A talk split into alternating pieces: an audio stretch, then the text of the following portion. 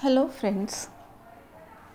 I'm back with another podcast from my blog.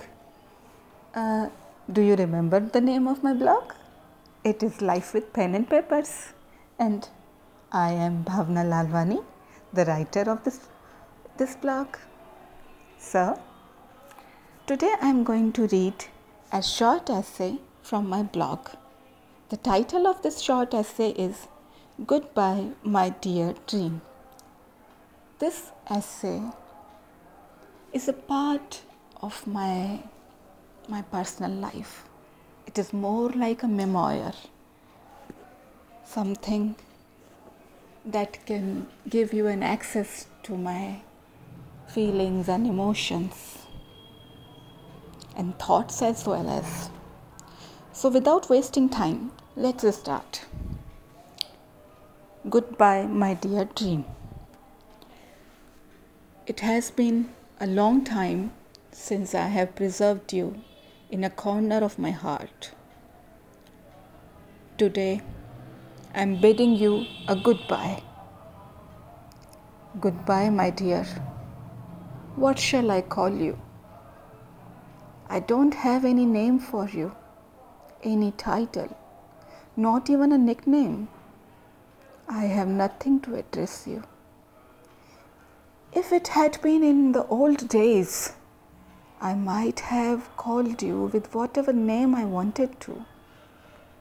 But now, in this present moment, I am unable to find an identity for you. Even a name I can't give you because I am not supposed to do that. I am not eligible to do that.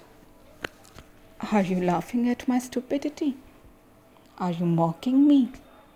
Are you having a mixed feeling of hatred, despair, dismay, and disgust? Or are you out of any feeling or emotion? I suppose you have no time to think about it. You will let all this stuff go like you have never ever noticed it something that never happened, nor it, uh, it ever existed for you. You are a beautiful memory from my past that I liked a lot. But now the time has come for this memory to leave this corner of my heart, to withdraw from the layers of my imaginations, imaginations that ran wild in my dreams this memory of yours from my past cannot go any further. It cannot stay in my present, nor does it have any place in my future. I always knew that it is me who is holding on to this memory, this dream, nurturing it. Like someday it is going to be true. Wasn't I wrong? Wasn't I a fool in your eyes? Yes, the answer is an affirmation. Dear Preppy, I'm letting you go, already knowing that you left a long, long time ago. Still, I kept the flames of hope alive. I myself do not know why I did that. What was forcing me to hold on to that memory? For a little while, for a little more. I questioned myself many times but couldn't find any answers. Maybe there was never an answer to that question. However, I finally know there is no Jennifer and no Preppy. They were a creation of my own imagination. And now that imagination has lost its relevance, its meaning completely. It took a lot of time to accept this fact, but now it is accepted. Do I sound like a sad, old, clingy woman?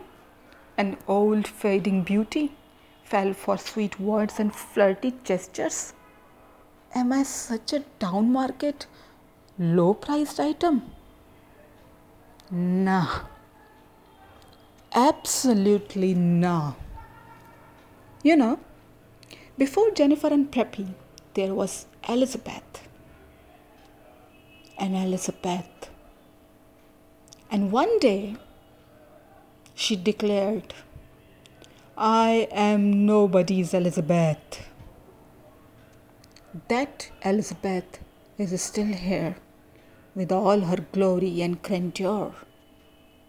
Elizabeth cannot and will not sell her dignity, her self esteem for a mere preppy, a prep school boy who can't even tie his shoelace properly.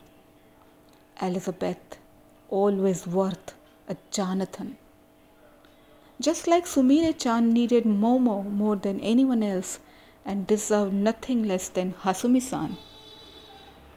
I am also an Elizabeth, a Sumire Chan, and I know there is no shop in this entire world where a preppy can find a Sumire, let apart Elizabeth.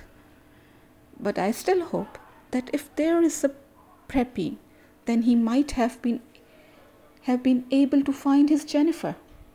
So let me say this you were a beautiful imagination for my stories and many of my writings. I always felt content after writing that stuff. In that way, thank you for being a part of my writing journey. And on the other hand, thank you for teaching me this precious lesson of life it will always be there. To never allow any preppy to play and destroy the meaning of affection and warmness. One last note there is never an end, there is always a new beginning. Every end brings a new start. the end of the essay. And sorry for all the noise interruptions because I am recording this audio on my mobile.